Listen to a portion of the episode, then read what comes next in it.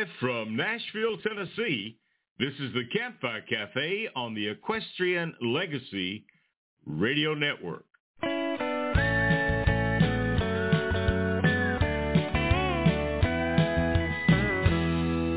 it's two eggs up on whiskey toast, home fries on the side. Wash it down with the roadhouse coffee, burns up your inside.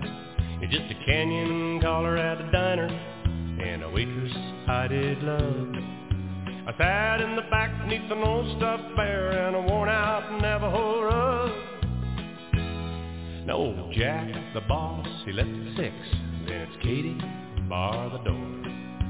She pulled down that Navajo rug and she spread it across the floor. Hey, I saw lightning cross the sacred mountain, saw them woven turtle doves. But I was lying next to Katie on that old Navajo rug.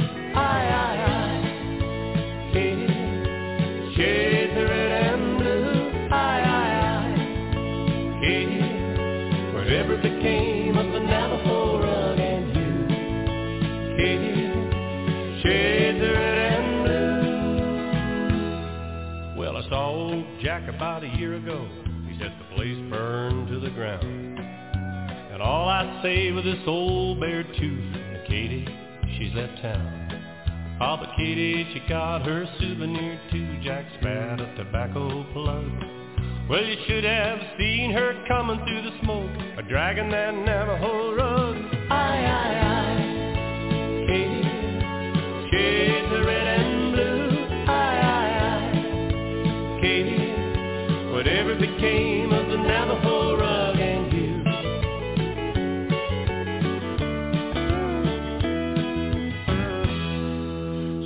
time I cross the sacred mountains and lightning breaks above, it always takes me back in time to my long lost Katie love. But everything keeps on a moving, everybody's on the go.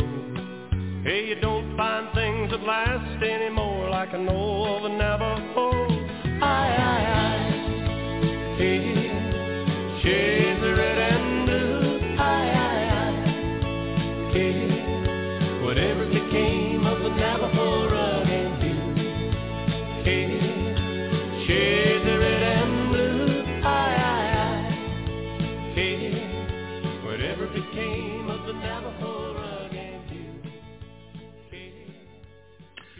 Late, great Ian Tyson with his song Navajo Rug. Well, good morning from Nashville, Tennessee, Music City. I'm your host, Gary Holt, and joining me in Albuquerque is our co-host, Miss Bobbi Bell. Good morning, Bobbi. Good morning. I'm here in the land of enchantment with a beautiful day stretched ahead of us, and you've got a lot going on in Nashville, don't you? Man, I'm telling you what, the town has been busy for a couple of days, and today is actually the official kickoff for CMA Fest, the 50th anniversary.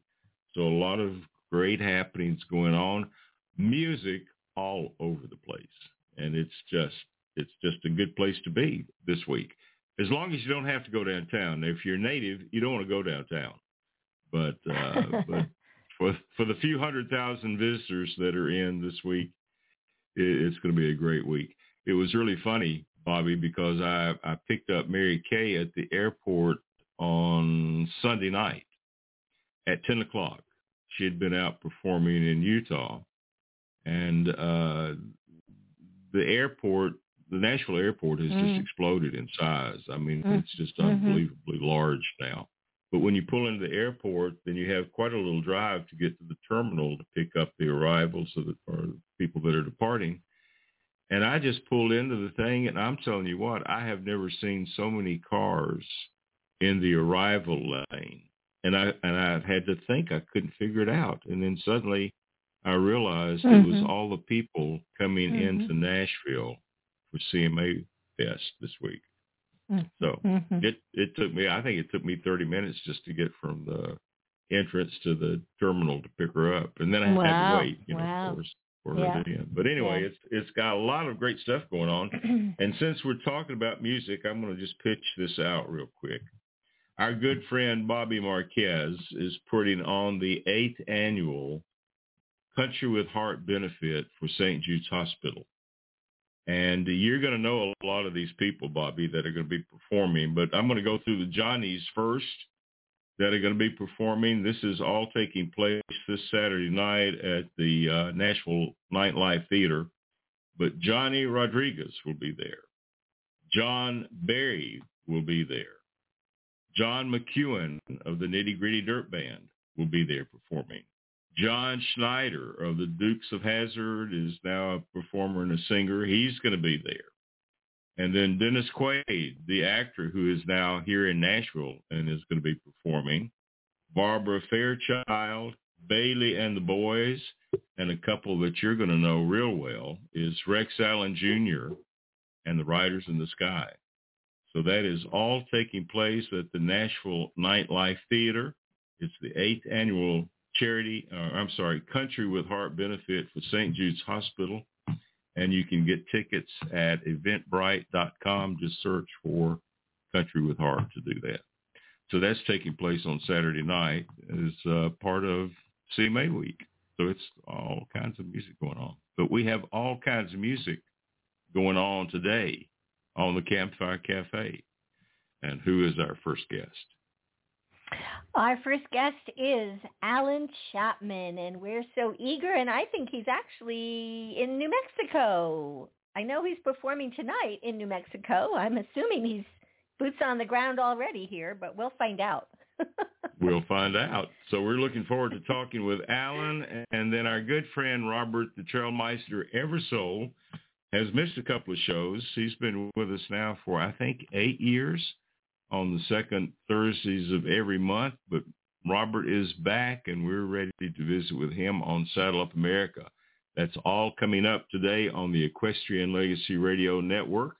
But right now, let's take a listen to a great song from our good friend, Mr. Allan Chapman. It's one called The King of Texaco, and we'll be back in just a moment to talk with Allan today on the Campfire Cafe.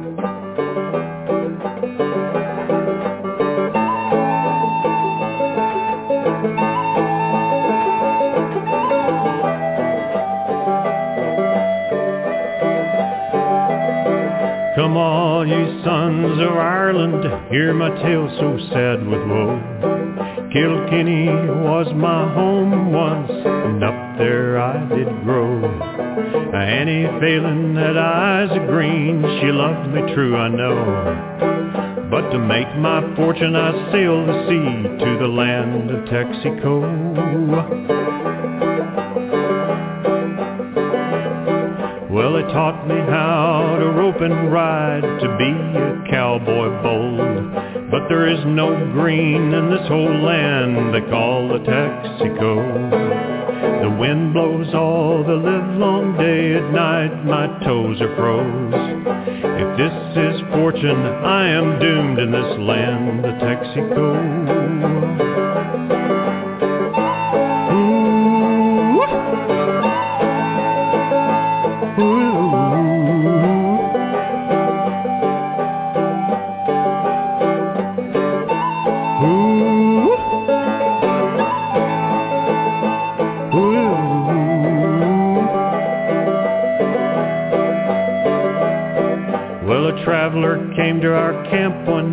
To share our campfire glow.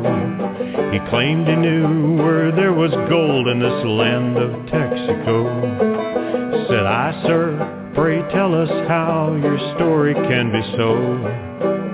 For I've not seen a single coin in this land of Texaco.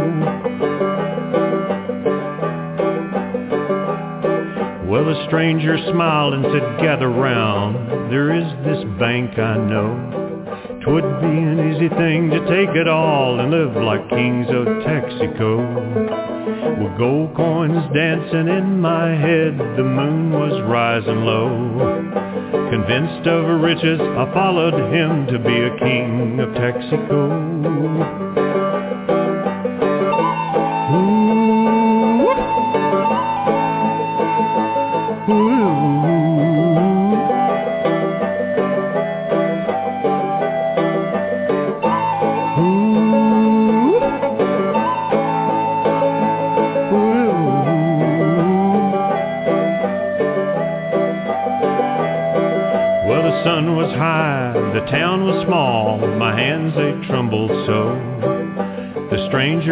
Cried, this is robbery, give us all your gold. They caught us before the morning light, and our guns did throw. Now six solemn men have sealed my fate in this land of Texaco.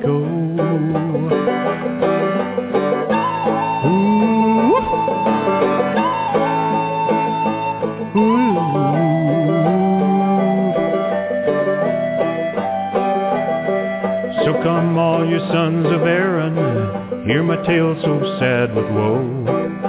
I wish I were in my Annie's arms, ah, I miss her so. But pay no mind to the devil's words, he'll only bring you low. For Ireland I'll not see again, cause I'm hanged in Texaco.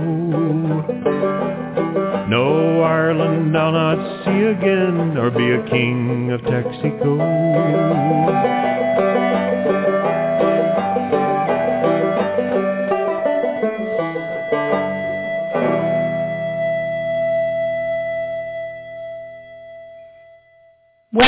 To Campfire Cafe on the Equestrian Legacy Radio Network. We just heard The King of Texaco from the album Western Folk by today's featured guest, Allan Chapman. A three-time Grammy nominee, award winner, and acclaimed songwriter, today's featured guest, Allan Chapman's songs are inspired by the day-to-day experience of today's rural ranchers and the history of the great American West. With a voice that captures your attention, music that feeds the heart, and lyrics, both humorous and always thought-provoking, Allan Chapman invites you to experience the West he knows and loves. Allan Chapman and his wife Rodeo Kate are both award-winning musicians. It is said their brand of American Western music will roll your socks up and down. I can tell you from personal experience that it will leave you often with your mouth open, with tears running down your face, and often with a great big smile. Please welcome to Campfire Cafe, Allan Chapman. Welcome, Allan. Welcome. Thank you very much. I appreciate it. Glad to be here in a beautiful Albuquerque, uh, New Mexico morning here. Ah, so you're both in Albuquerque today. Yes, wow. he's here. wow, wow. Well, I will tell you that it is a beautiful day in Tennessee with moderate temperatures, low humidity, which is really great for us. And uh, they we talked about the CMA Fest just a minute ago, so it is the most perfect weather that they've had, I think, in maybe all of their 50 years. So it's it's going to oh, be wow. a tremendous weekend here. But um, Allan, we were talking a little bit earlier. So you spent about what 15 years here in Nashville? That's right. Yeah, yeah. I, I got to see it from the 70s and into the end of the 80s. So I was uh, I was there during a pretty revolutionary time in Nashville. So uh, good. I think so. I think so. But and you also said you were here for the very first uh, CMA Fest, which was at that time Fan Fest. And that's right. uh, so wow, that's that's pretty great. It's come a long, long way since 50 years ago. But, I'm sure uh, it has. Yeah, sure yeah, yeah. Well, you did a lot of writing when you were in Nashville. You were you were contracted with who back then? You know, I was a songwriter first for Tree Publishing, and then okay. uh, I, I moved over to United Artists Publishing, uh, and uh, wrote songs with a lot of great songwriters that uh, uh, got to know real well. So it was it was a good time. Well, you've had songs that have been recorded by the Oak Ridge Boys and Kenny Rogers and George Jones. And, and how did you get something written by or recorded by Diana Ross? Well, uh, it has to do with uh, uh, a beetle. Uh, okay.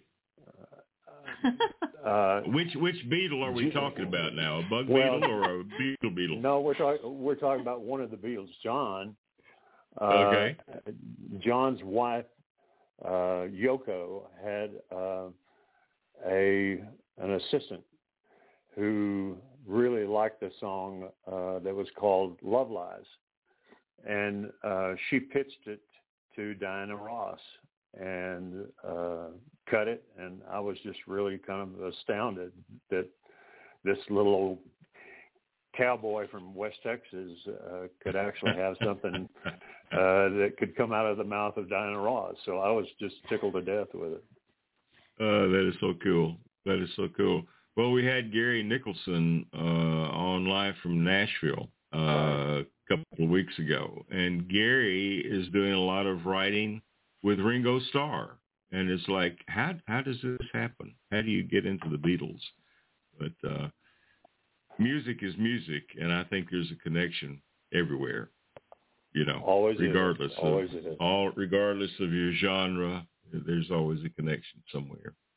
Well, you have a brand new single out, and thank you so much for sending us the uh, the advanced music on the uh, EP Thistles and Thorns.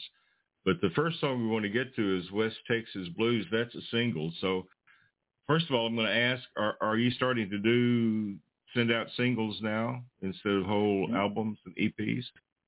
Yeah, uh, as a matter of fact, I think that's that's one of the best ways that we can get our music out there is to try to go that singles route. You know, I'm old enough to remember when 45s were in vogue and and everybody's A side, B side, uh, yeah, yeah, and uh, having had a number of records uh, both here in the states and in Europe that were that came out as singles uh, by different artists, you you learn to appreciate that. So uh, uh, our first our first uh, single came out, and it's West Texas Blues, and and uh, as we left the driveway and back in West Texas to drive here yesterday, the Amazon uh, truck pulled up and offloaded our new CD copies. So we've got copies of CDs now. So we'll be distributing those as well. So uh, very good, very good. Well, let's take a listen to West Texas Blues. This is an awesome song, and it's Allan Chapman. It's from the EP Thistles and Thorns, but this is the single. It's called West Texas Blues.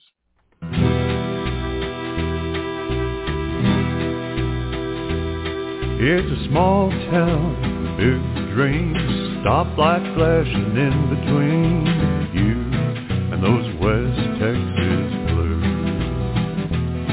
It's a hot wind and starry night. You're cruising Main Street is locked up tight. You got those West Texas blues. Listen to the man on that radio pumping out old cowboy songs. Where would you go if you could drive all night to hear Roy and Dale and Gene sing along? It's blood moon on the rise, thinking back on all her lies, and you've got those West Texas blues. Your tires scream, your motor hums, thinking back when you were young and you had those West Texas blues. Listen to the man on that radio, pumping out old country songs. What would it take if you could leave this town? where Hank Williams sings till dawn. I'll take it.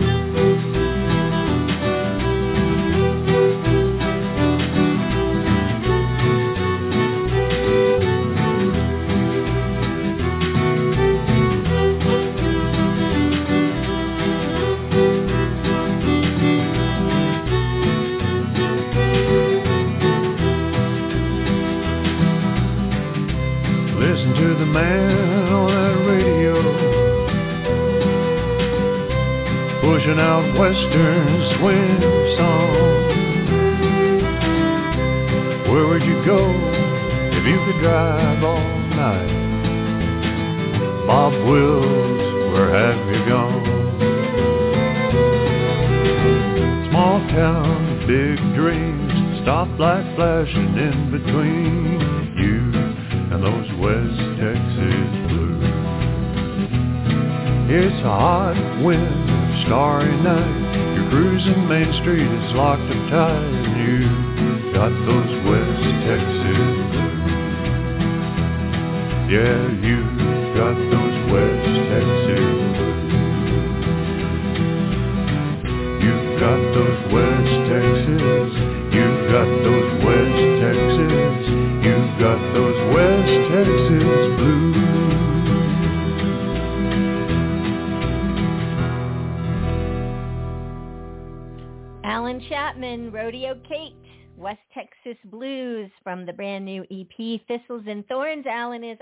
Guest this morning. Allan, um, listening to that song, I've, I've I've listened to this song so many times, but I'm really hearing Rodeo Kate. Um, would you tell us a little bit about her and uh, how you met? And she's her fiddle playing is so uh, powerful on so much of your music. Tell us a little bit about her. Well, Rodeo Kate uh, and I used to play in a band uh, uh, that was called the Texas Trailhands, and uh, then we got to know each other pretty well, and and uh, got hitched up, and uh, we've managed over the years to to uh, try to make music uh, part of our lives together. Uh, she originally grew up in a musical family uh, up in Idaho and Utah, and uh, she went to college and got degrees in music and masters in music and uh, and has played with a lot of different uh, folks over the years. But uh, great, great string teacher. She teaches little kids how to play mm-hmm. uh, violins and violas and cellos and maybe torment their parents at night. Uh, but I can imagine. I can imagine. But but uh, she's got a she's got a uh, a great style, and I, I really like what she can do with a with a fiddle and a viola, and and uh, that's that's why we are who we are and we are the dinosaur cowboy band. We're cowboy musicians that are old enough to be called dinosaurs. So that was oh, going to be my next question. yes. yes. You weren't going to ask his age, a, were you? You weren't going to ask his age, were you? No, no, no. He's oh, okay. No. All right. Yeah, but I, started, I was. I started, I started playing music I when was, I was three. So. um, one of the first house concerts that we saw Allan and Rodeo Kate at, and which is, is which is where I believe um, performing again tonight. I actually won the Dinosaur Cowboy Band ball cap that That's you were right. giving you away did. That night. Yes, I did. That was the first time we met. Yes, I did. I wear it with pride. and that's that's probably the only one in existence too. oh. there go eBay. There we go eBay. No, I'm kidding. Yeah, I'm kidding. I'm kidding. Oh, gosh. Mm-mm. Well, I'm gonna I'm gonna go back. I'm gonna I'm gonna go backwards just a little bit in our conversation. You spent 15 years in Nashville. Right. Uh, Gary McMahon spent a number of years here in Nashville, and yeah, Ian Tyson. I was right. going to ask. So Ian Tyson was here in Nashville. We started the show with one of his songs, Navajo Rug. So, so how many of you guys all knew each other back in the day? I remember Gary. Um, Gary used to sit out. There used to be a big tree behind the United Artists Tower, um, and it had picnic benches out there. And Gary would be sitting out there playing in the afternoon uh, uh, for different folks that would be walking up and down the streets. Uh, that's that's a clear memory, and I got to know him that way. and as far as Ian, uh, I met Ian years before I even came to Nashville in New York uh, when he was doing the the folk music stuff in New York. And oh. Uh, then he left and went back to Canada and and uh, really sort of jumped into the forefront of what was then Western music and and had some great things like Four Strong Winds and and uh, Navajo Rug with Tom Russell and Uh, just a great talent out there. We miss him so much today. Mm-hmm. Yeah. Well, and there's mm-hmm. a great song, and I'm not. We're not going to play it today, but one nine seven three. Uh, yeah. Oh, yeah. about those days yeah. back in in Nashville and, and things changing, and uh, you know, it's just amazing to me the number of talented people that were in that community back well, during was, that period it, of time. It was a it was a hotbed of of uh, all sorts of things because you had traditional country music, you had the folky kind of music that was happening, and then you had some uh, more pop country that was happening at the same time, and we had great writers and great publishing companies and record companies, and everybody was looking for. Uh, they were looking for a niche. They were looking for uh, a, a seat at the table, and uh, yeah. that's what makes that's what makes country music and western music and pop music so strong is that we can all sit down at that same table. Yeah, absolutely, absolutely. But but but there, it just it just strikes me that there was such a number of amazingly talented people that were all here at about the same time, and then you know everybody went back out west again. A lot of that group went back out west again.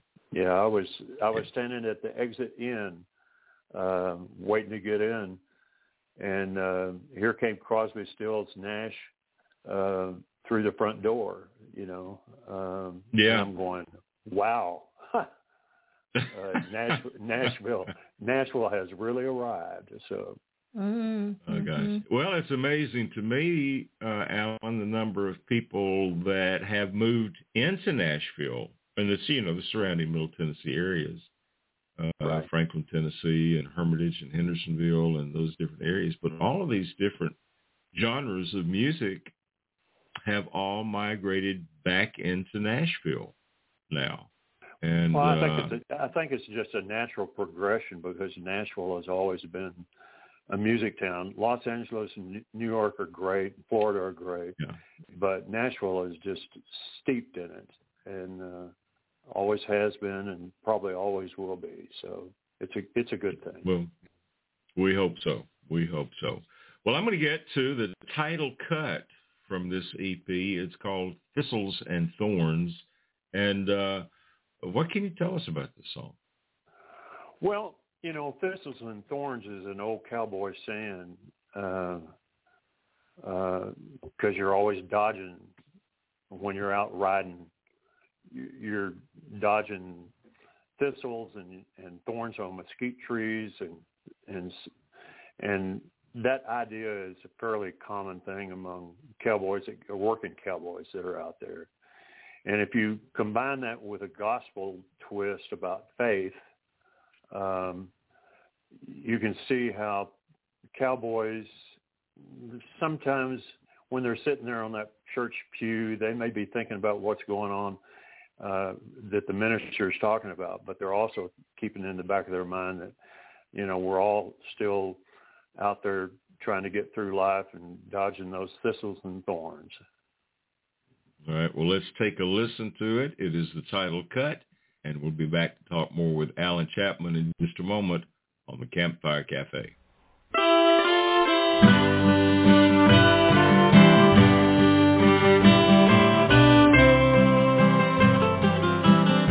We're dodging thistles and thorns from the day that we're born. One comes from roses, the other comes with thorns. Most times we're happy in life's little storm. But faith can get worn, dreams become torn, dodging thistles and thorns. Jesus walked on the water and said, Come unto me. But my faith is too shallow to stroll Galilee. Redemption is easy if we stay on dry land. With everyone watching and we know where to stand. Dodging thistles and thorns from the day that we're born. One comes from roses with horns. Most times we're happy in life's little storms.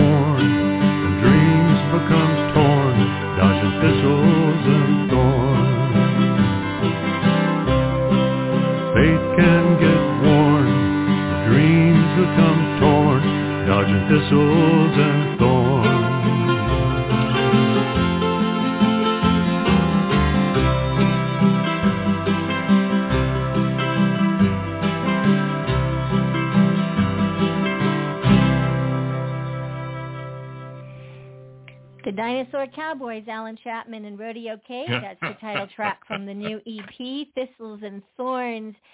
Allan, um, your songwriting, uh, uh, they are stories. Uh, we get uh, fully developed uh, characters uh, when we start out to the end. We have a full, we have a full-on story. I think with every song that you create.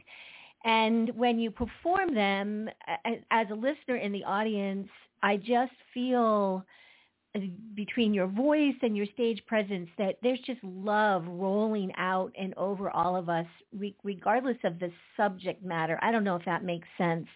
But it's like you're really writing to touch our hearts and to let us know there's a story to be told and we might be part of that. We might relate to it or we'll be entertained by it. Um, tell us a little bit about that creative process. Uh, does, you know, how how does a song come to you, and how do you how do you craft it? Wow, that's a that's a really good question. Uh, when I figure it out, uh, uh, no, the reality is that um, when I was a small child, uh, I was a stutterer, and uh, it was really hard to get words out sometimes. And um, as I matured and moved out of that stuttering phase, uh, I figured that I had a good shot uh, at catching people's attention if I if I laid it out pretty plainly so everybody could understand. And then as I grew up, I had an English teacher one time and uh, she encouraged me to write poetry and, and and stuff like that when I was in elementary school. In fact, I think I won some sort of a award when I was like in the third grade uh, for a national award that got published in a book someplace. But she was she's she again was I think she was responsible for for the storytelling part of of what I do, uh, and making sure that um, you didn't have to explain it. Uh, if it mm-hmm. if it comes out the way that you want it, then you you don't have people coming back going, well, what did you mean about that? yeah, yeah, yeah, yeah. But yeah. but as I as I went ahead and went into college, and I had other English teachers that were responsible for, I think, uh, trying to show me how to use um, lyrics that were expanded. Um, and you you said some really nice things about uh, the love flowing over. I'm not sure uh, when when you perform, you get to see people's reaction um, to what it is that you're performing. At least in my venue, if I was if I was one of these performers that only performed to 10,000 people, I don't think I'd get that kind of response.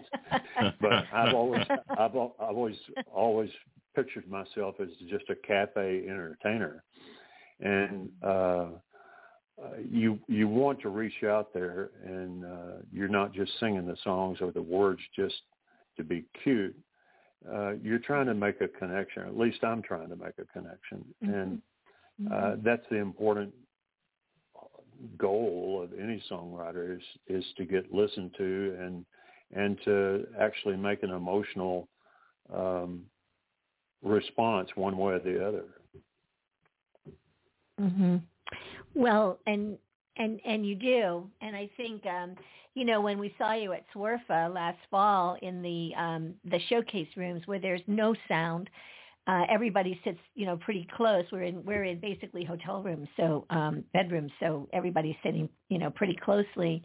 But you you had us all in the palm of your hand from the moment you it was your turn, and um, and I know tonight at the house concert it'll be the same thing. And we're just enthralled, I think, because your message your message is so clear and it just gets right to the heart of the story that you're sharing and I think it just is so relatable. Do you have you written lyrics where you've just kind of said, "Uh, that kind of came to me, but you know, that's not to that that's not to go anywhere." And in and in that case, do you put it aside? Do you put it in an envelope or, you know, what what do you do with the ones that really aren't quite ready yet?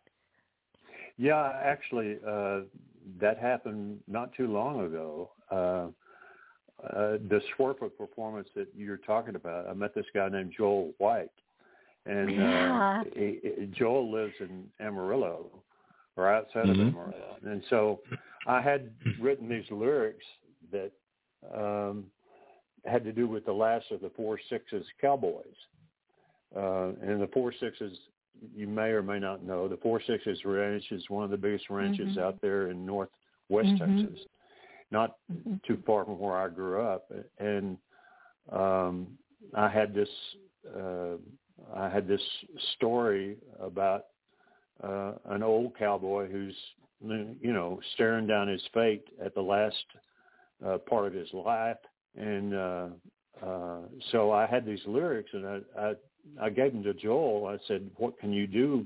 See if you can do anything with this." And so, so uh, two days yesterday, he emailed me the single uh, for the last of the Four Sixes Cowboys, and uh, so it it just kind of took my breath away. And wow. it's released. He just released that single this week I think Joel has got a CD party in Claude, Texas, uh, yes. on the twenty on the twenty fourth. But yes, um, yes, he does. Uh, you know, yeah, he's it, working. He's, he's yeah, he's been working with Merrill uh, Briganti. Right, right. Yeah, and and it just turned out really well. Uh, So there are times when you write stuff and you go, well, you know, I'll set that to the side here for a little bit, and then the right opportunity, the right person comes along, and and uh, and you can manage to make contact. That's great. That's great. Well, I know Gary's got another one queued up. Are you going to do um, Gary Midnight in Mesilla? We are. We are. We're going to take a listen to that right now, and then we're going to come back and talk more with Mr. Allan Chapman today on the Campfire Cafe.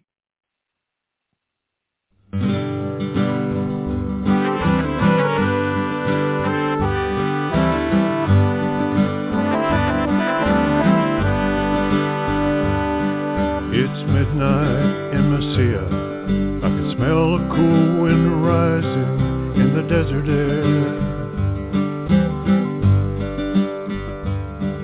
And the ghost Pancho Villa stands guard tonight around this tiny square. A mariachi band plays their songs that echo off these old adobe walls.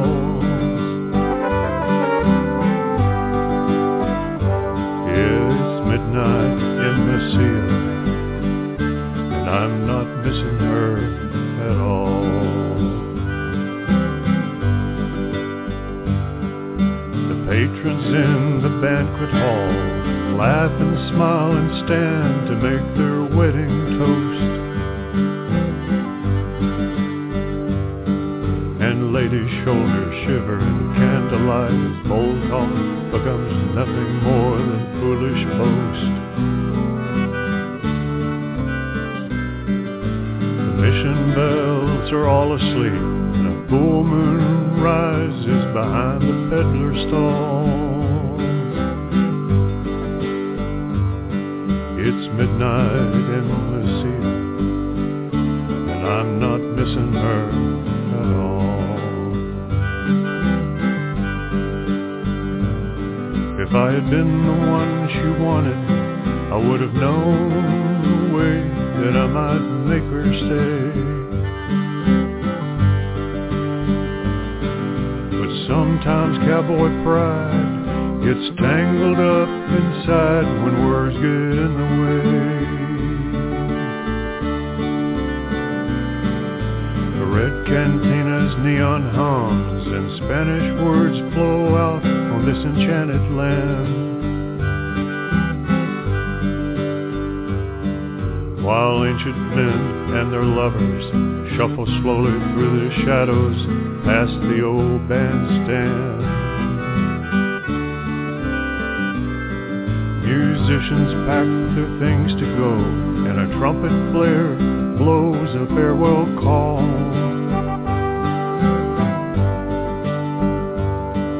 It's midnight in Mesilla, and I'm not missing her at all. It's midnight in Mesilla, and I'm not missing her.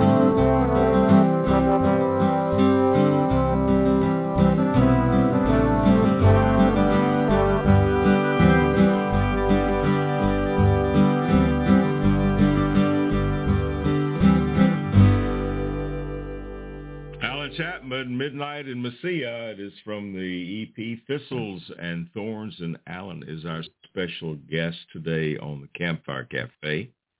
And uh, uh, Allan, I have started uh, doing this on some of the radio shows.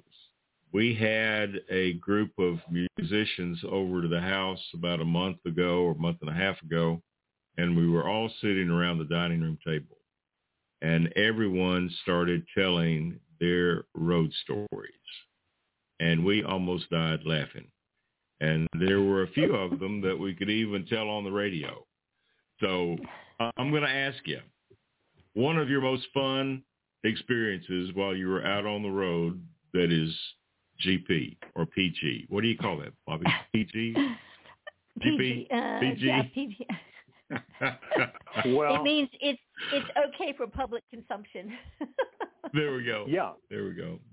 Uh, my favorite one is, uh, I mean, I've had a lot of, uh, a lot of good experiences and some that weren't so good, so I won't talk about uh-huh. those. But but my one of my favorite ones is when I was a young man, and uh, uh, I'd gone. To, I'd had an agent in New York City that um, wanted me to come to New York City during the summertime and play the clubs around there and play upper state New York and and uh, uh, so I flew up there, had my guitar in my hand.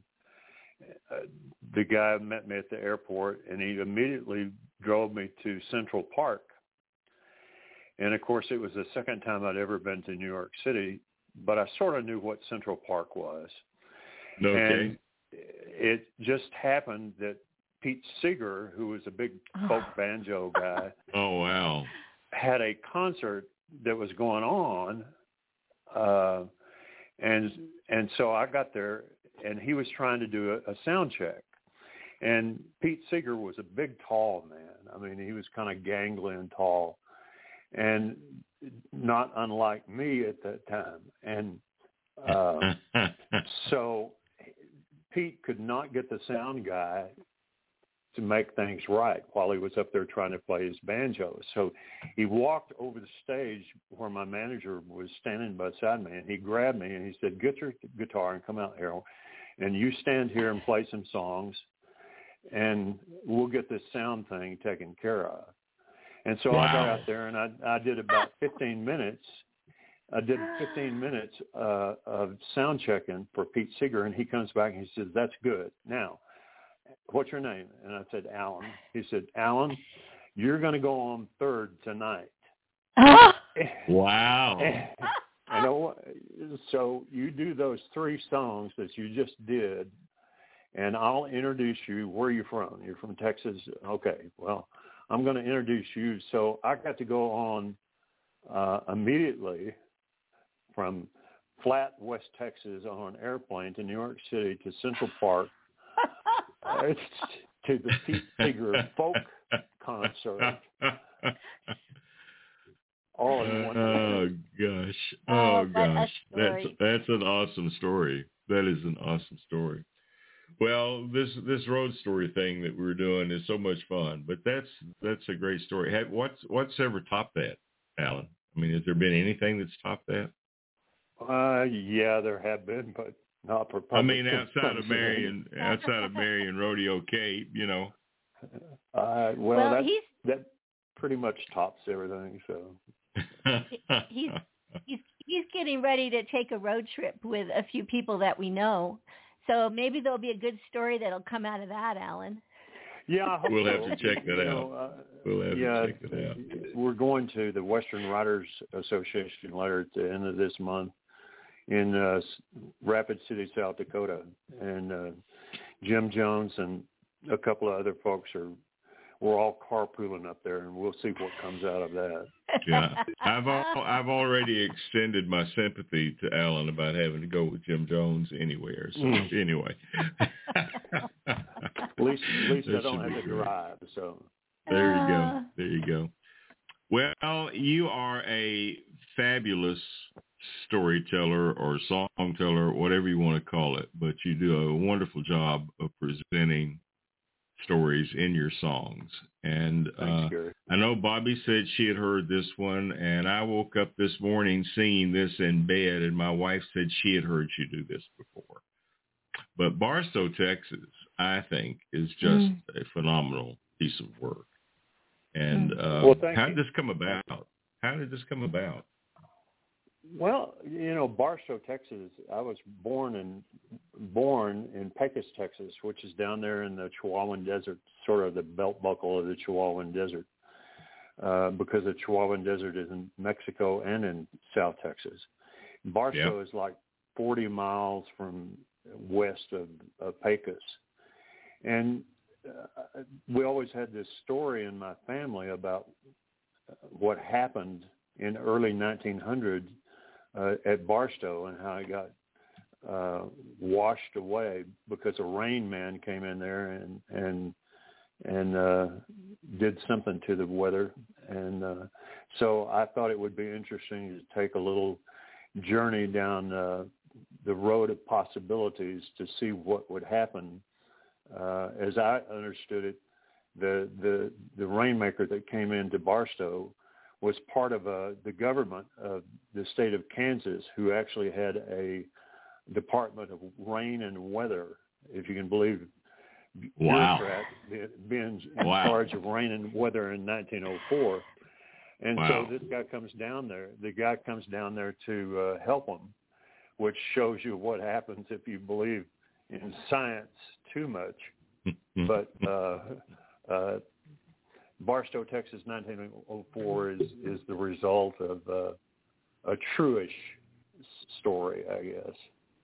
All right. Well, I, I absolutely love this. It is a great, great song. Barstow, Thank you. Texas, 1904. This is Allan Chapman. We'll be back.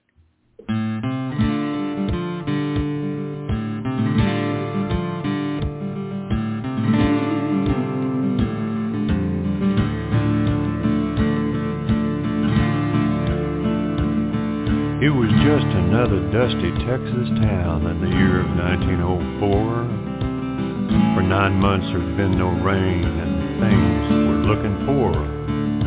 Townsfolk got together, talked about which way to go. Somebody said, let's just hire a rain man to make the heavens flow. They put ads in all the papers saying a thousand dollars gold for the man who can make it rain again. This drought is growing old. When the rain man comes, we're gonna laugh and dance and sing. When the rain man comes, we won't worry about a thing. When the rain man comes, he'll chase away that sun. We'll shout hallelujah when the rain man comes.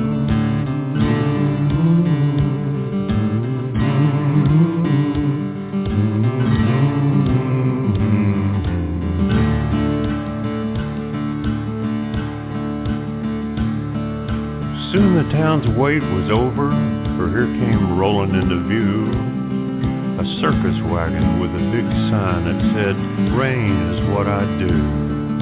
Now who here wants a little rain? The rain man calmly spoke. Now here there's gold involved unless there's been some joke.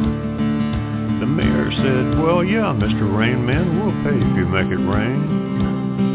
So go ahead and do your stuff. Let's see if you're good as you claim. When the rain man comes, we're gonna laugh and dance and sing. When the rain man comes, we won't worry about a thing. When the rain man comes, he'll chase away that sun. We shout hallelujah when the rain man comes.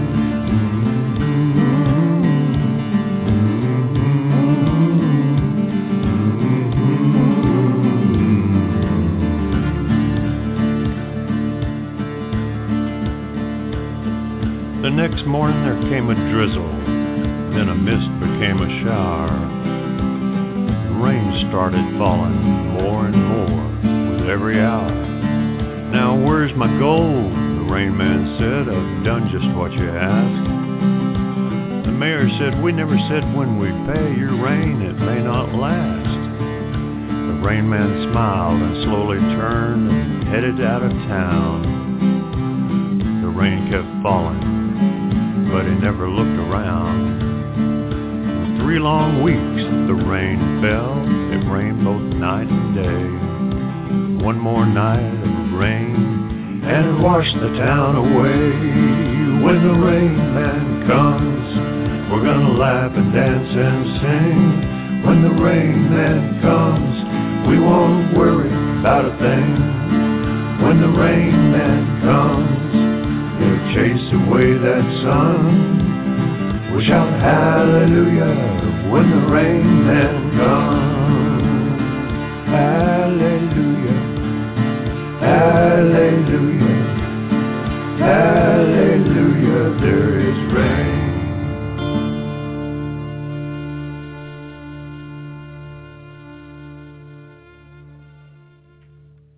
Barstow, Texas, 1904. Allan Chapman. I love that. I absolutely Thank love you. that, and I could I could see this just being a TV show or something, an episode or something that's out there. Well, but that is let's let's make that happen. well, we'll we'll get that'll be another project. I'm telling you what, that'd be a great one. Taylor that Sheridan. great Hello, one. Taylor. Yeah. Hello, Taylor yeah. Sheridan. We got yeah. an idea for you. there you go. There you go. Well, you have been absolutely fantastic as always to have on the show, Mr. Allan Chapman. And this is well, a great album. People need to order this. This is Thistles and Thorns is the name of it. And so where can people go to get this, to get your other music, and to find out where you'll be touring besides New Mexico tonight? Well, you can go to allanandkatie.com. That's A-L-L-A-N-A-N-D-K-A-T-I-E dot com. And you can contact us there for CD sales and for coming events. All right. Well, I'm going to encourage everybody to do that. And uh, we're looking forward to seeing you and, and Katie coming to Nashville, Tennessee. When's the last time you were here, to... Allan? Oh, been a couple of years, I think. It is constantly changing. It's just it amazing and, what's and going on in Nashville. We were talking. We were talking last night on the drive over, and, and we need to plan something this fall. So uh, uh, we're working on another uh, fall CD release. So, so oh, wow. maybe we can. Uh, so maybe we can do something else uh, and and come there and see you guys and and uh, have a little visit. Well, we got a place Thank for you. We well, got a super. place for you. You're very welcome. We're going to close out this one with Tears of the Heart. This is the one that makes Bobbi cry. And mm-hmm. uh oh yes. Yeah, tell us about Tears of the Heart. Well, it's kind of a true story. Um, uh, had to juggle the the the scenery around and the location around a little bit, but it's it's just my it's my take on on why we need to pay attention to each other as individuals and and there's way too much violence out there amongst couples and partners and things like that and we need to just be cognizant of it and uh, not be silent. Amen. Amen to that. Well, this is a great, great song. Allan Chapman, you have been a fantastic guest, and we look forward to seeing you in Nashville this fall. So let's make that happen. Thanks, Gary. Thanks, Bobbi. All right. All right. This is Tears of the Heart. We'll be back in just a moment.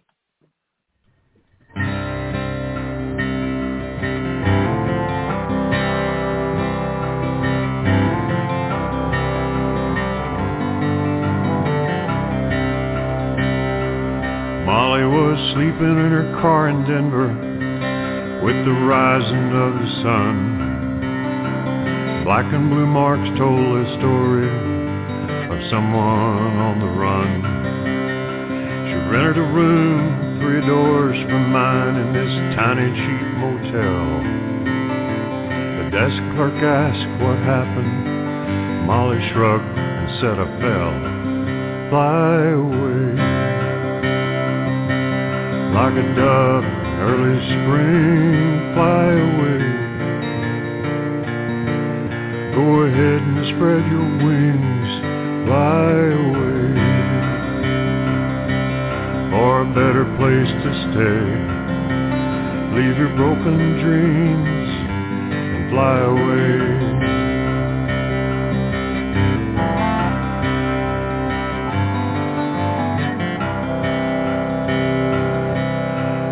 Day working hauling Mustangs back and forth for the BLM. My pickup truck was running on fumes and my pocketbook was looking slim. Molly got her a job at the diner and with that she paid her bills.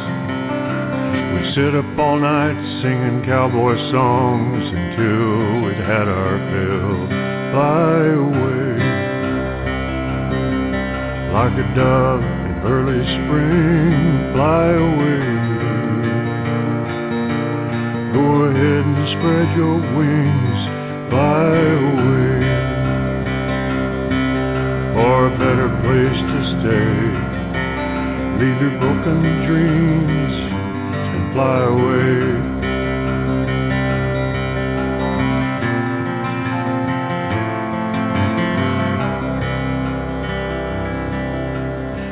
Home late one evening, policemen were everywhere. A big man was cuffed and crying by the stairs. And as I passed her room, I looked in to see Molly laying on the floor. She finally found those wings she was looking for. Fly away like a dove in early spring, fly away. Go ahead and spread your wings, fly away. For a better place to stay. Leave your broken dreams and fly away. Now life moves along like some old song that we hum in the dark.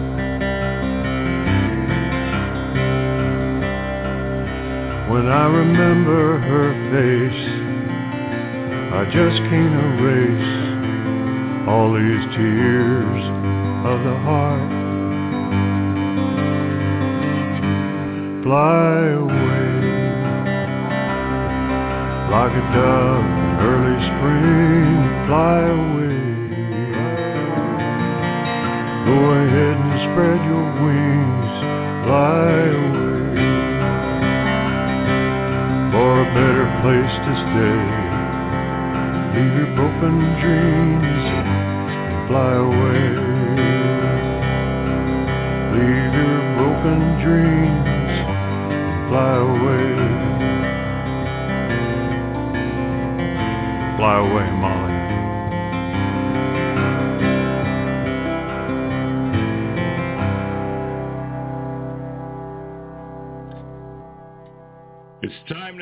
For Saddle Up America on the Equestrian Legacy Radio Network. When we come back, we'll be talking with the Trailmeister.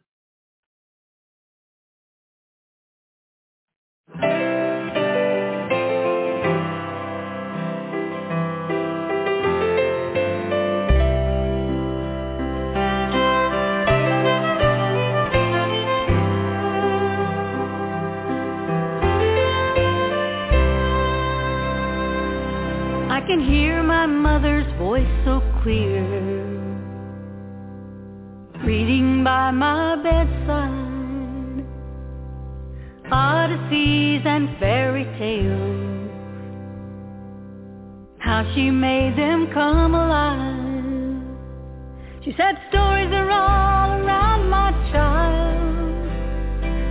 That's something you've been taught well just go to the mountain and you will hear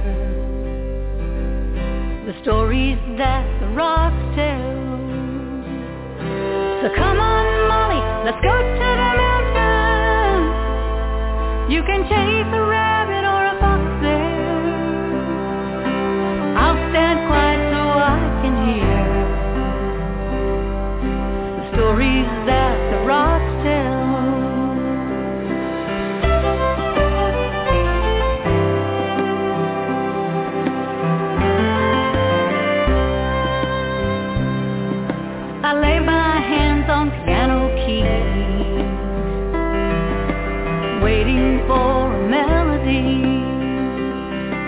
The muses, they just laugh at me. Cause they don't do my beckoning. They say music is all around my child. Gotta make sure that you're listening. Go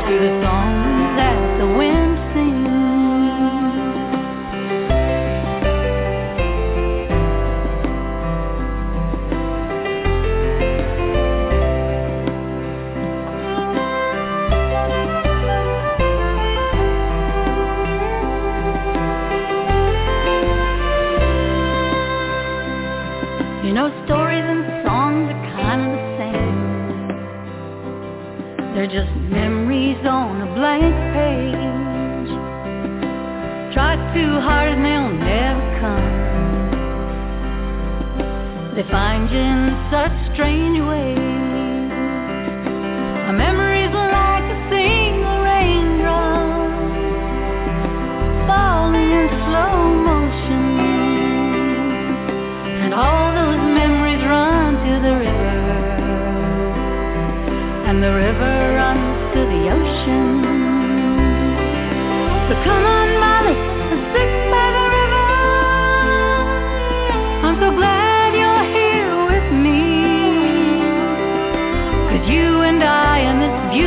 Place will someday be a memory.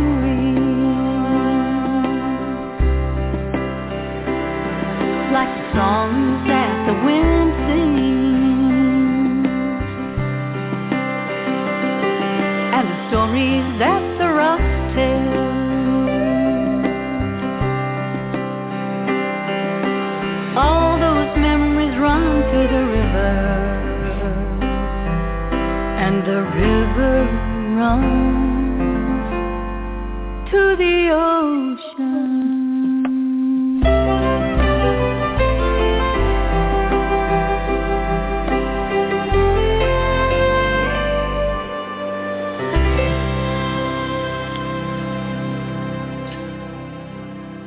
The stories that the rocks tell. That's Mickey Furman. Welcome back to Saddle Up America on the Equestrian Legacy Radio Network. In Nashville, Tennessee, I'm your host, Gary Holt. In Albuquerque, New Mexico, our co-host, Miss Bobbi Bell. And we are going to welcome back to the show after a couple of months' absence, our good friend, Mr. Robert, the Trailmeister Eversole. Hey, Robert. Hey, how are you guys doing? It's been it's it's been a hot minute since since we were on together. yeah, it has been. You've just been staying too busy, my friend. You know, I think you're right. Too too busy being the the operative word there. It has been yeah, I've been swamped. well, you got back from the uh was it the 50th anniversary of the uh, Backcountry Horsemen of America? Yep. Yeah, for yep, in for yeah, yeah. So you did that, and uh, and I saw some photographs of you with some of our buddies that were out Yep. there for that. So what did you learn while you were there? Anything new going on with BCHA? Oh, there's always stuff going on with backcountry horsemen. All sorts of fun stuff. I I I, I dearly want to hop on some of their uh, their work parties this year. I just got to find the time to do so. Um, so, but it was good to hang out with them. Um, their their rendezvous was was a, a ball as always. So that was good, and kind of like yourself, you know, seeing people you haven't seen in, in, in quite a little while and catching up in old times. Yeah, that's kind of great. Well, the the work parties, I know why you want to go on a work party because there's Well- always good food after it's over with. I know you. That that is true, but I have a, a, a, a, different reason this year, or an additional reason this year. Um, well, back, it seems like it was just yesterday, but it was in the winter because there was snow on the ground. Uh, I found my great grandfather's old crosscut saw back. I, I think it was in February. Yep. Was going through through one of the barns at the at the family farm back in Ohio, and I found a seven foot crosscut saw from back in the day. I talked to my uncle about My it. He gracious. said that was your grandfather's, and I remember him talking about it was his father's before him. So my great grandfather's Oh, wow. crosscut saw. Wow, wow. Yeah. So now is it So- back in Washington? Oh well, it was, and then and then I shipped it to Utah, where my saw guy lives. So he's getting Okay. her tuned up and sharpened. I talked to my mom about it, and she didn't remember, you know, Grandpa having it or anything like that. But she asked, "Well, why are you sending it back? Are you going to have it painted?" And I said, "No, mom, no. This is going to be a working saw.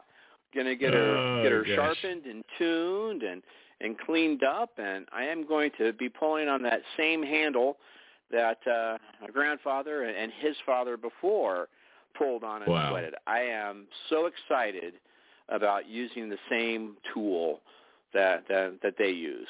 Um, I would imagine so. yeah, that. So I don't know if it will be a, a one-day trip or a two-day trip or, or, or longer. Um, but as soon as I get that saw back, I'm going to be calling some backcountry horsemen I know and saying, "Hey, where's the next work party? I, I'm I'm going to I'm going to chew on a log like a beaver if I have to, but I'm cutting a log with a saw." oh gosh. Well, that is that is pretty that is pretty cool. That is great. I love old family history, and when you can get back, when you can get hold of something like that, that's pretty special. That is um, very yeah, very it, special. it is. Very excited about it. So, Yeah. but that's uh, you know, I've been been back back and forth uh, to the to the Midwest to Ohio a whole lot this year. I have some family stuff going on, and uh, Right. you know, so found that, um, and you know, those trips will be continuing. Just uh, well, we were talking the other day. I'm going to be visiting you in September. You are. You are. Yeah. You are. Yeah. So, So either yeah, I'll I'm going to cook out for you or you're going to take me out to eat. I think I'm going to end up cooking out for you here at the house. So that would be kind even of a better. cool thing. Yeah. yeah. even better. Yeah. We got to get Bobbi Yeah. there. Hey, come on down, Bobbi. We got yeah. oh, Come on You're down, gonna Bobbi. You haven't been to Nashville in a while. no, I know. You're going in September, Robert, is it? Yes, yes. I will be uh, doing clinics with Backcountry Horsemen of Tennessee in a place called Big South Fork, which um, Oh, yeah. I've never been to, but I've heard fabulous things Oh, about yeah. it. You know, Oh, Gary yeah. My told me favorite a lot place to about it. ride. Yeah. favorite place to ride. So I will be at Timber Ridge Horse Camp uh, for those clinics, and then the following weekend, I will be doing a cinch building clinic there at Timber Ridge on Saturday. And I get done with that, and then I drive to Nolensville, which is Oh, someplace okay. near you, uh, to a Yeah, place called Crossroads Ranch. probably okay. All right. Yeah, is that Yeah. Josh Gunn? Yes. How do I pronounce his Yeah. name? Gwyn Gunn. Uh, I think it's Josh Gwynn. I believe it is G Josh U I N. Gwynn. He's got yeah, the but best Nolensville. southern accent in the world. oh gosh. Well, he's a he's a good guy as well. So you'll have a great time. Nolensville, Nolensville, Robert. I just heard the other day is becoming one of the wealthiest counties, uh, wealthiest cities, small city in the in the country. Uh, oh it's wow! in well, Williamson it County. Well, maybe so. Maybe so. But yeah, it's in Williamson County and it has just been exploding over there just like it does everywhere else. But uh Okay. beautiful horse country. Beautiful horse country over in Nolensville and Triune and, and all through that area. So you'll have a great Okay. time. I And, am uh, really looking forward to it. The folks at uh, Timber Ridge, uh, they're going to loan me a horse. Uh, Susan, Susan Riggin is one of the, the owners, and she Uh-huh. said that the backcountry horsemen, um, you know, they arranged everything, and uh, they asked her if she would provide me a horse for my stay. So not only do I get to talk with horse folks that I haven't seen in ages, I get to go riding in Big South Fork. So cool. Well, you will enjoy that, and and I told you before. I told you when we talked a little bit earlier. I said you need to ride down to Charit Creek Lodge. okay.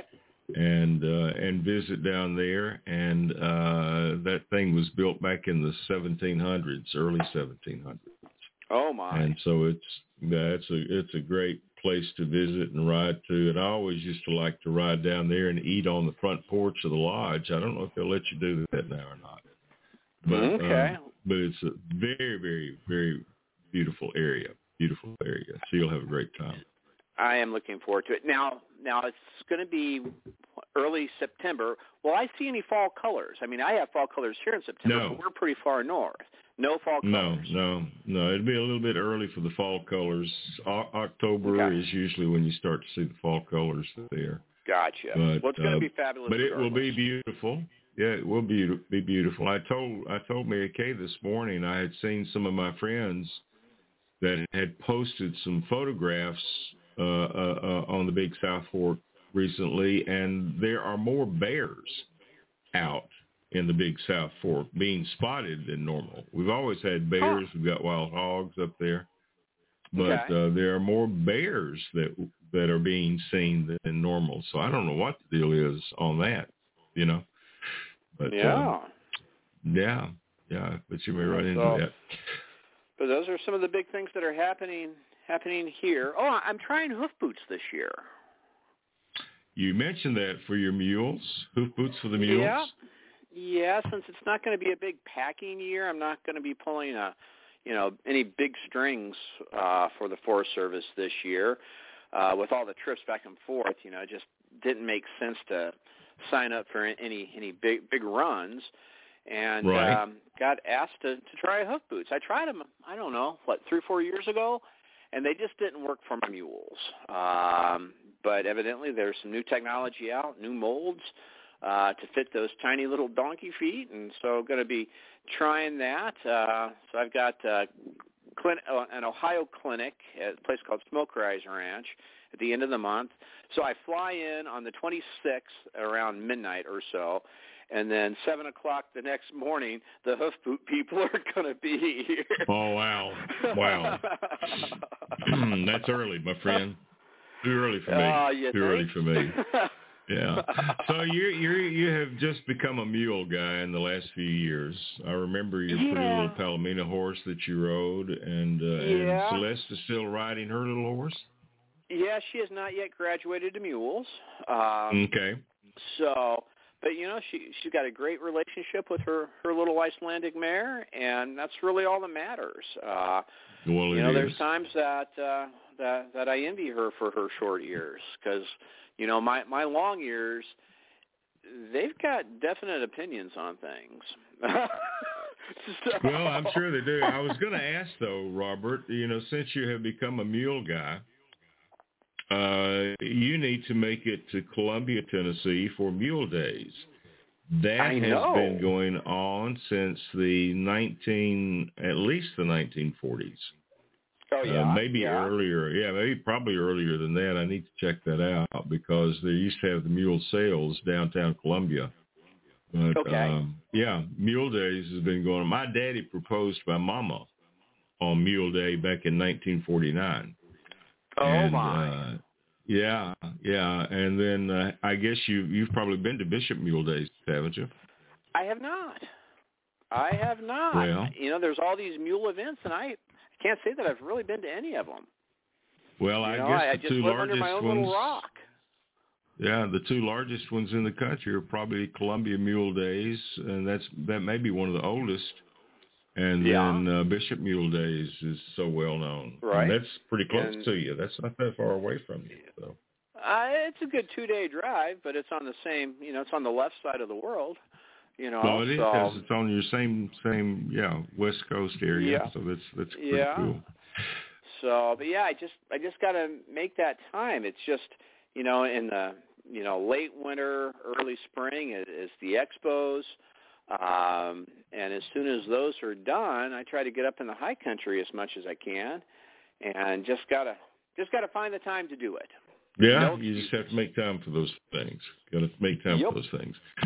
Well, we're going to take a quick break, and we're going to do a. This is a fun song. It's one by our friend Mr. Mike Blakely, and it is called "The Hat Song." And uh, I see you wearing a variety of hats in some of these photographs that are out there with you. But this one is cute. It's the hat song. We're going to listen to that and come back and talk more with our good friend, Mr. Robert, the Trailmeister Eversole, in just a moment on Saddle Up America.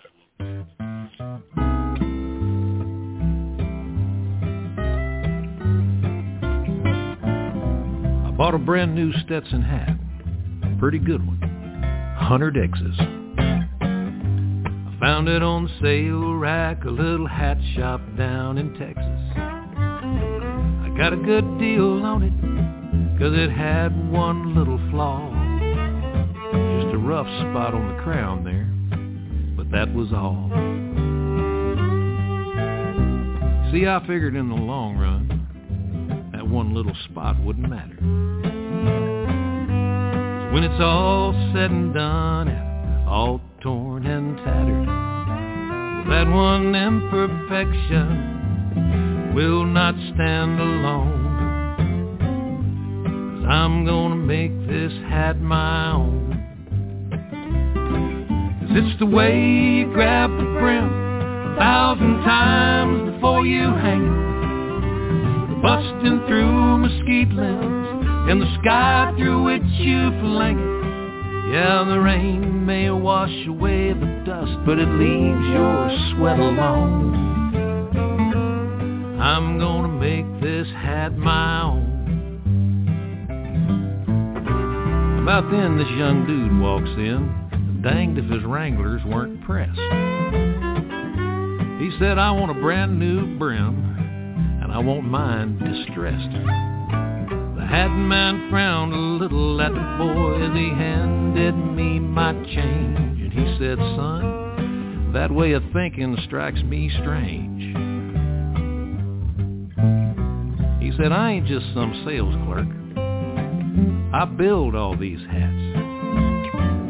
Every day there's more work in that sweatshop in back. Kicking dirt on my own handiwork ain't something I condone. You're gonna have to do that on your own, boy. Cause it's the way you grab the brim a thousand times before you hang it. The busting through mesquite limbs and the hell through which you bring it. Yeah, the rain may wash away the dust, but it leaves your sweat alone. You gotta make that hat your own. And it's the scorching and the freezing on the ranges where you take it The grit and grime of seasons, boy, there ain't no way to fake it. It's the dance hall and the campfire smoke, the embers from the brandy, and it's what you're down to when you're broke, held high, cause you're still standing. Oh, it's every trail behind you and the hard landing when you're thrown. That's how you make that hat your own. Take a look at that graybeard beside you there, boy. He's gonna wear his new hat home. You can bet he'll make that hat his own. Just dress it your own damn self, boy. You're gonna have to make that hat your own.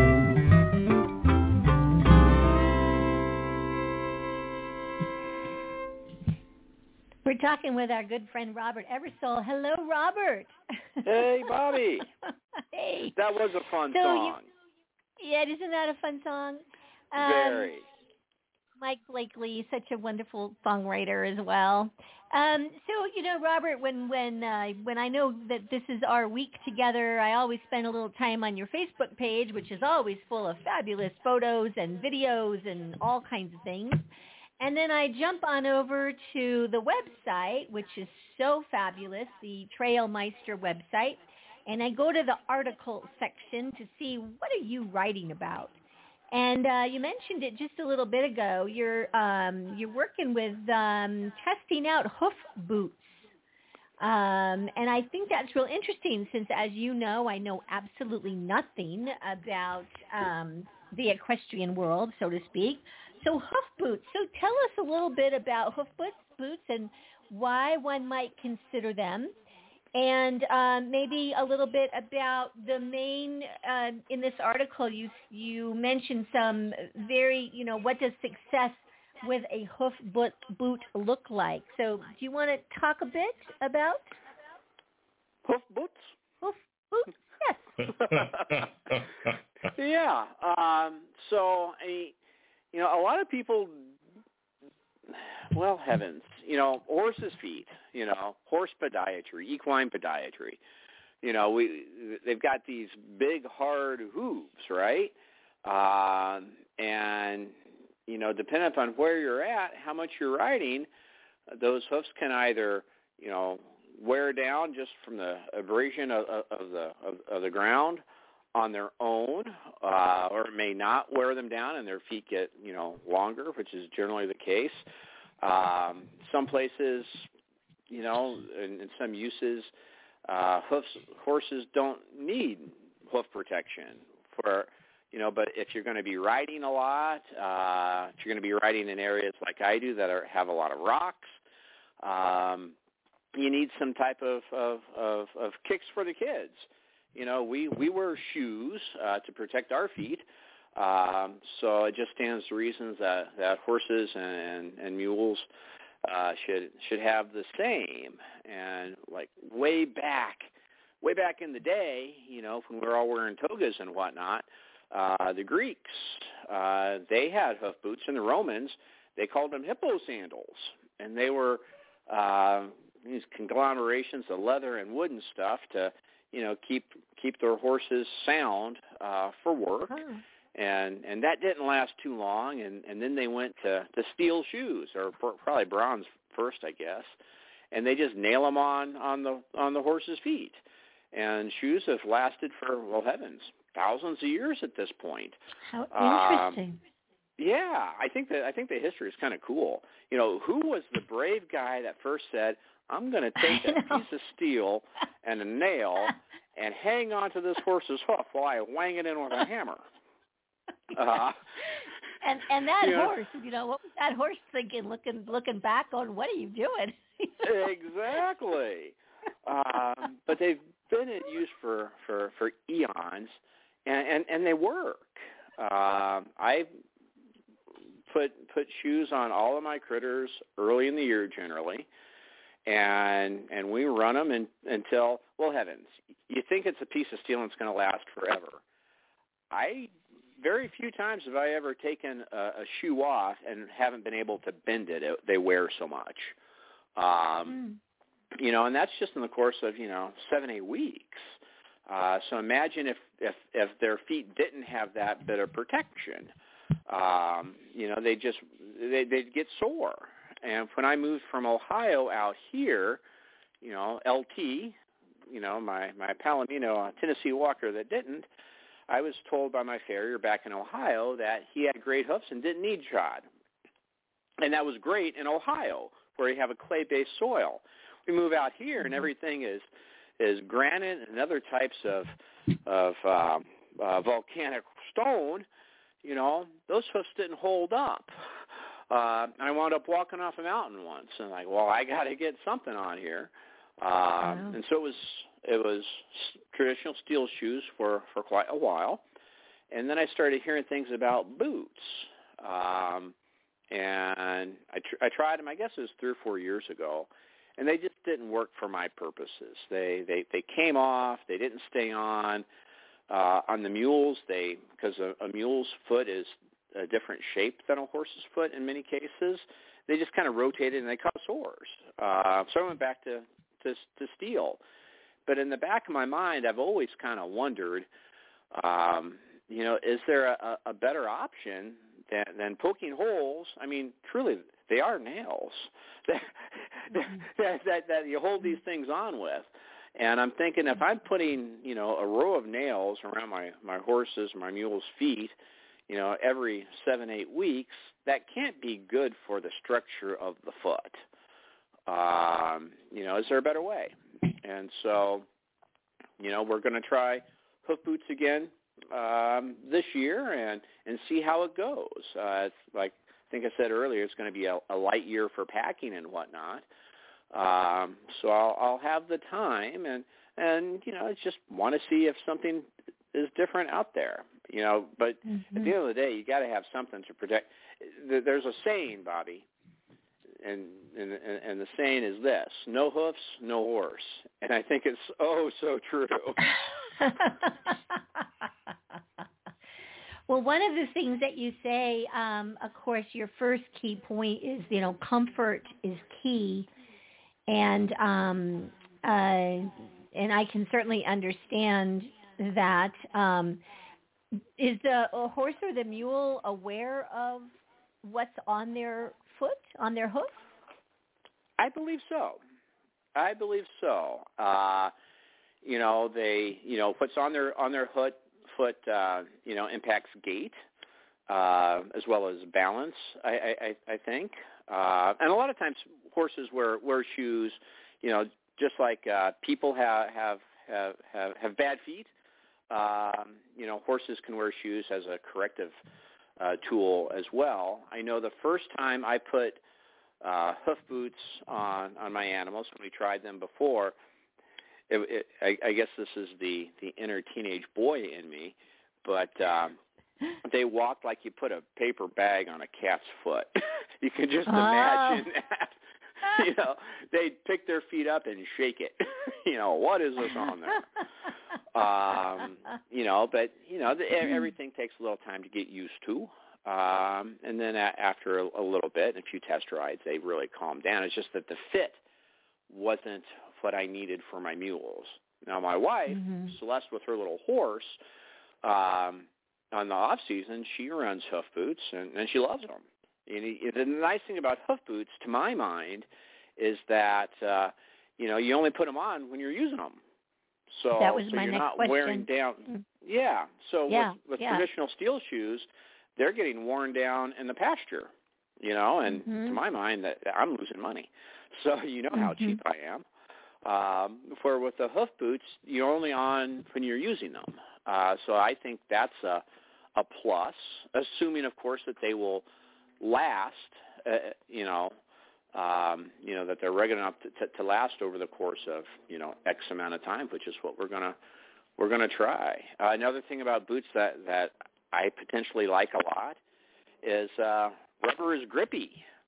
Um, mm-hmm. And and if you're in areas that are slick, you know we have uh, we call it slick rock. It's just well just bare bare stone that's smooth.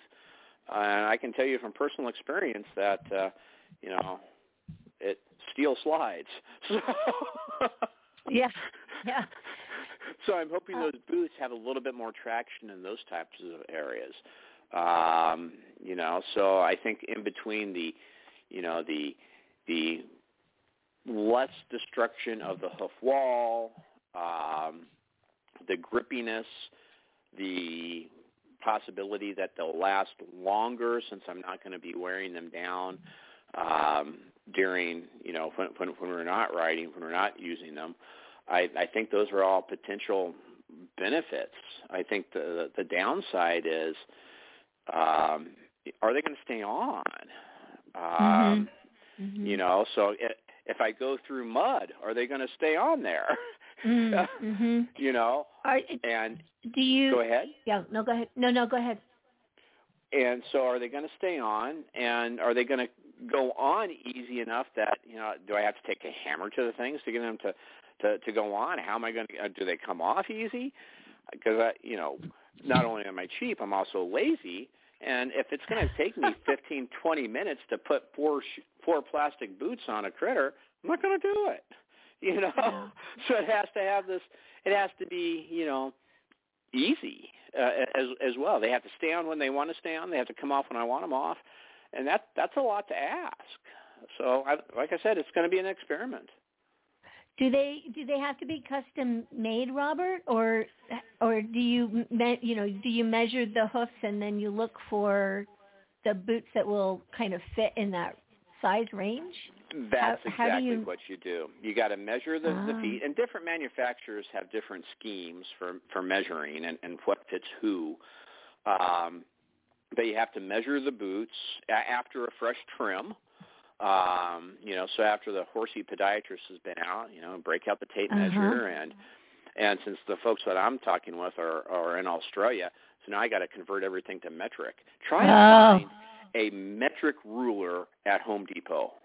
Just try to find one. um, so so got all those measurements and and they pretty much told me flat out when we first started the process was, you know, we can get the uh, front boots on, I think, but you know, I don't know that we've got any molds that are going to fit the the rear hoofs because the rear hoofs are shaped a little bit differently than the fronts. And by the way, that little Coco Mule, I don't think we can have any shoes small enough to fit. We will try, but we we have wonders. So I don't know. So they they yeah. you know it, it like I said, it's going to be an adventure. But I can guarantee you, by the afternoon, uh, June 27th, after the hoof boot people have been here, along with my farrier. Uh, nobody touches my my, my girls' uh, feet unless the farrier is is, is here with them. Uh, they will either have plastic boots that fit, or we'll go back to steel. But on the 29th, we're going riding.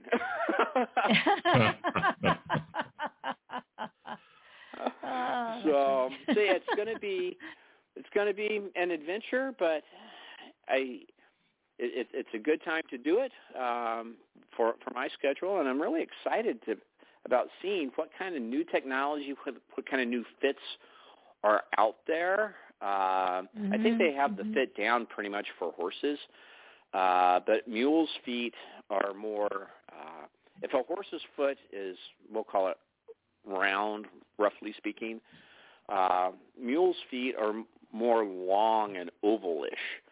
Um, yeah, I started to say they're more of an oval shape than a horse's foot. Exactly, and, right, and then right, depending right. upon the mule, and you, since mules are hybrids, you've got a little bit of horse, a little bit of donkey, you know, and some in between. Uh, so for you know, it's just like uh, you know, so so Nike makes tennis shoes, right? You know, they've got molds or lasts or whatever you call for tennis shoes, and all these different sizes. Um, so these hoof boot companies, they have more or less the same thing, you know, some type of a mold for in all these sizes, but they don't have very many molds that are that are oval. Is, is uh, what, what what what I'm gathering, and they're wanting to get more into that muley market. And for whatever reason, people think that I'm a huge mule guy. So so they reached out to me to, you know, hey, can, can we try? And and and I'm kind of excited about it. But well, that's, I think that's you know, what I know about feet. yeah, yeah. Well, you know, again, when it comes down to it, it really is a matter of personal choice of the individual. Um, oh heavens, yes. Whether whether it's whether you use boots or whether you use uh, traditional shoes, or uh, you know they've got plastic shoes now, Bobbi. So they've got plastic shoes now that they'll put on mm-hmm. these horses. They really all goes yeah. down to personal choice, and a lot of people just don't think you got to do anything, just trim them and, and go. And uh, yeah, and and you know it's whatever works. You know, mileage may vary. Um, I've always kind of figured that I don't do anything, you know, natural with my critters.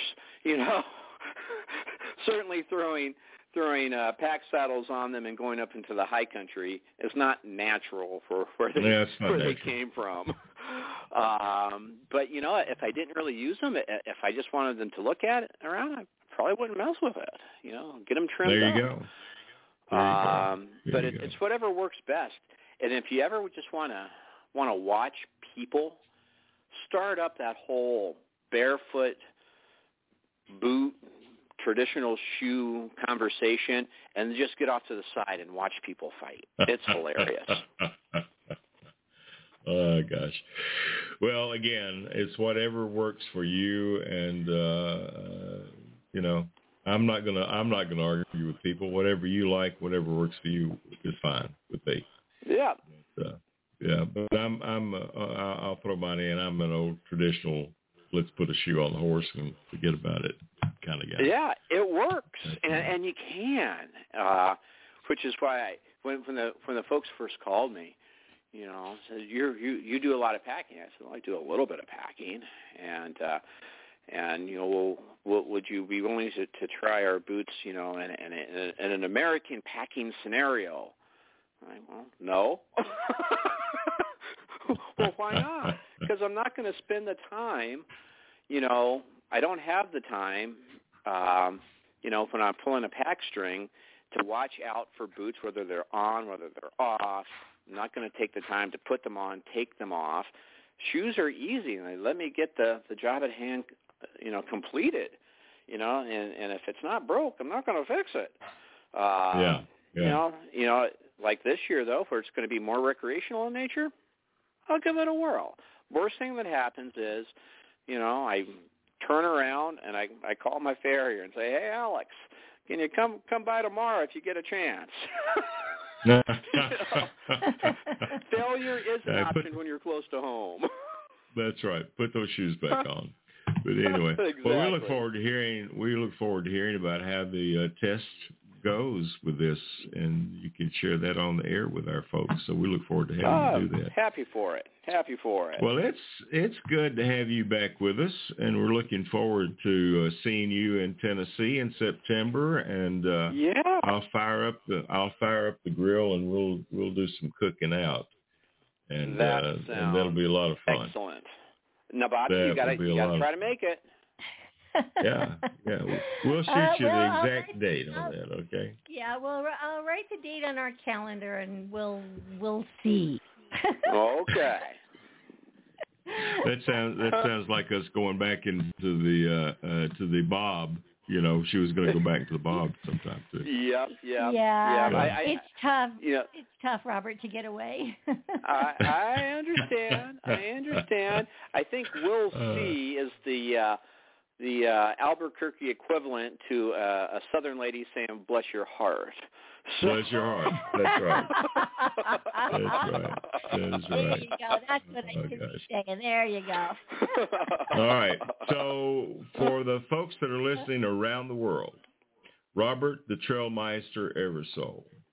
And he is the creator of Trailmeister.com, a guide to horse trails and campgrounds across America and it is a great website, trailmeister.com. Visit that. He has some great videos, great tools to learn by, and we're going to encourage you to do that. And Robert, look forward to having you back again next month, and look forward to seeing you in just a couple of months in Tennessee. You know, September is going to be here before we know it, and looking for it before so you, much. Yeah, yeah, it's gonna be great. It's gonna be great.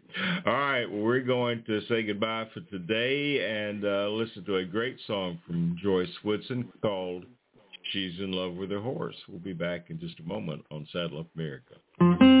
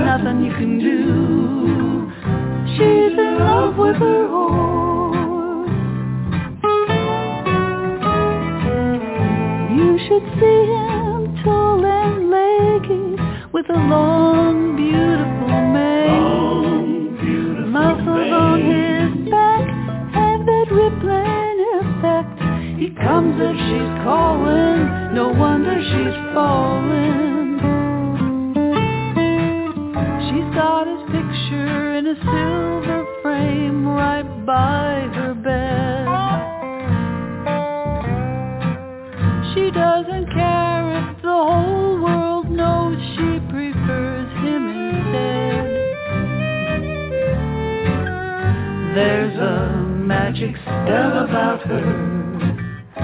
There's a certain smell about her. There's nothing you can do. She's in love with her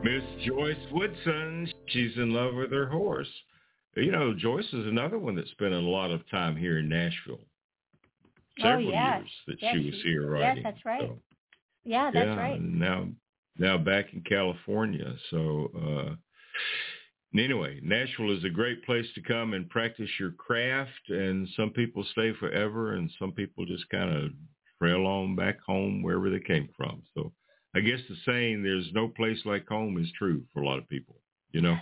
uh, yeah, but they also say you Uh, can never go back. Well, that's not true though. So that's just for some people. just for some people. Well, uh, exciting news here. The uh, International Western Music Association Tennessee chapter uh, is headed back to the Bluebird Cafe on August the 2nd. And uh, Mhm. we will have performing Mr. Rex Allen Jr., Ranger Doug of Riders in the Sky, Juni Fisher and Bobby Marquez, and I will be hosting that. So we look forward to uh, people showing up for the Bluebird Cafe. Tickets will go on sale a little closer to time, and those things usually sell out in about an hour. So we'll post some information when they go on sale. But that's going to be fun to be back at the Bluebird again. We were there once last year, and so we're looking forward to being back again, this time at the world famous Bluebird Cafe. So what's going on with Miss Bobbi Bell and your Out West Hour? Out Uh, West the Out radio West- show, Out West Rendezvous with a Writer. You've got so much going on. Yep, I know. Well, um, I just received an email from Mixcloud. I do put up all the Out West hours on Mixcloud.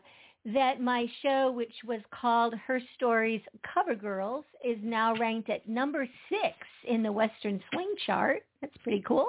Good. Um, Good. and this week's um, Out West Hour, which airs on uh, kupr.org at 4 p.m. Mountain Time, and then you can catch it as a podcast. This month, this week's uh, theme is two on the dial, and so I have selected, I think, it's seven performers, and each one has two uh, two selections, and I've been doing this like once a month as kind of a theme. It's sort of fun. So you get a you get two different songs, so you hear two different styles from the performer, and we have that coming up this Saturday. Tonight on Rendezvous with Writer on LA Talk Radio. It streams live at 6 p.m. on the LA Talk Radio Facebook page. Our guest is a retired pastor, actually, from South Carolina, Dan Batson, who's written quite a moving memoir called Morning. And um, he'll, I think, be a very interesting guest, as well as talk a little bit about if you're thinking about writing a memoir, what should you what should you be thinking about?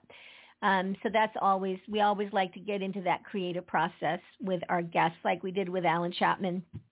I think that's always fun. Where in the world do you get the ideas, and how do yeah. they flow? Yeah. you know Yeah. how do they flow down onto the written word so um that's what we have going on um A bunch New of Mexico, activities. Forever. yeah the um and the international western music association new mexico chapter we are gearing up for our very first national day of the cowboy celebration on um july 22nd 22nd That's going to be 22nd. That is July 22nd. Yeah. That's right. That's right. yeah So a lot of lot of activity going on with Miss Bobbi Bell. She just stays so so busy. I wanted to mention real quickly that uh, two weeks from today, the Extreme Mustang Makeover is headed to the Williamson County Ag and Expo Center here in Franklin, Tennessee, and uh, a hundred days that these people have to work with a wild Mustang and get them ready to present. And they are going to be doing some amazing, amazing things at the Extreme Mustang Makeover June the 22nd through the 24th. And uh, in addition to the competition with both the youth and the adults, we have Mike Majors, who is the two-time Road to the Horse champion that will be there on Saturday, and he'll be signing autographs and visiting with people. We have Miss Rodeo Kentucky that's going to be coming in, and she'll be visiting as well. And then we have um, some people that you might know, Bobbi, and that's Mary Kay Holt and Tisha McKenna and Myrna Lewis that will be performing for the VIP, VIP event on Saturday night. And then another young lady that you may know is Miss Phoebe White. And she'll be mm-hmm. performing prior to the beginning of the finals and singing the national anthem. So that's all taking mm-hmm. place June the 22nd to the 24th at the Extreme Mustang Makeover presented by the Mustang Heritage Foundation. And uh, another interesting note is that all of these Mustangs will be up for auction immediately after the competitions. So that is just a cool, cool way to find homes for these Mustangs that have been brought in from the uh, open plains because of overcrowding uh, and placed in holding facilities. And we use this as one of our means of getting them into good adoptive homes.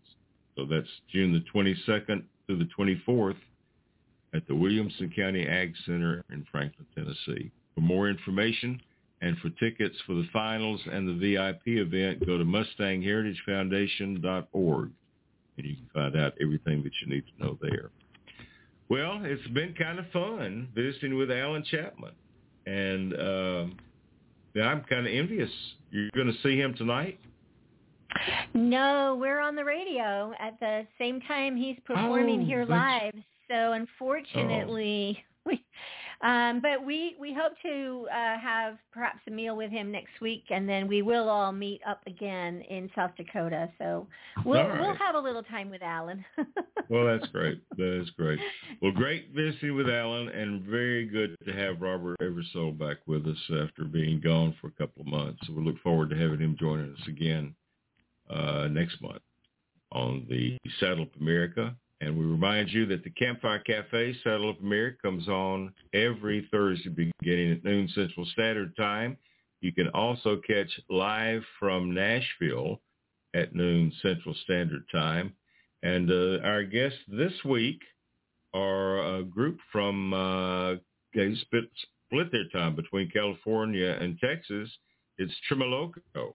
And these guys are a, a fantastic band. You're going to really enjoy the show with Tremoloco, and then Myrna Lewis will be a guest on the show as well. So that's this Thursday beginning at noon Central Standard Time for Live from Nashville.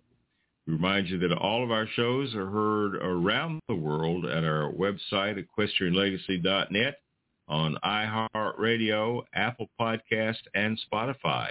Just search for Equestrian Legacy Radio. Well, Bobbi, I think that's about it for the day. You have any closing thought for us? Um, from Katie Couric, be fearless. Have the courage to take risks. Go where there are no guarantees. Get out of your comfort zone, even if it means being uncomfortable. Good, good words. Good, good words. We're going to close out the show today with another song from Miss Phoebe White. It's uh, Phoebe the Yodeling Cowgirl. And again, she's going to be performing at the Extreme Mustang Makeover on June the 24th at the Williamson County Ag Center. Bobbi, we'll see you next week on the radio. Or not. Were you going to be absent for like a week or two, aren't you? Yeah, I'm two, unfortunately, two, the next two Thursdays, yes. Uh, we'll miss you. We'll miss you. But uh, we encourage everybody to tune in. We may have some guest hosts that fill in for her while she's gone. But this is Phoebe the Yodeling Cowgirl. Let's take a listen. Thanks for listening. I was born in Oklahoma in the rolling Osage Hills And I rode my pinto pony out full gallop on my thrills. And the song of joy and gladness bubbled outwards from my heart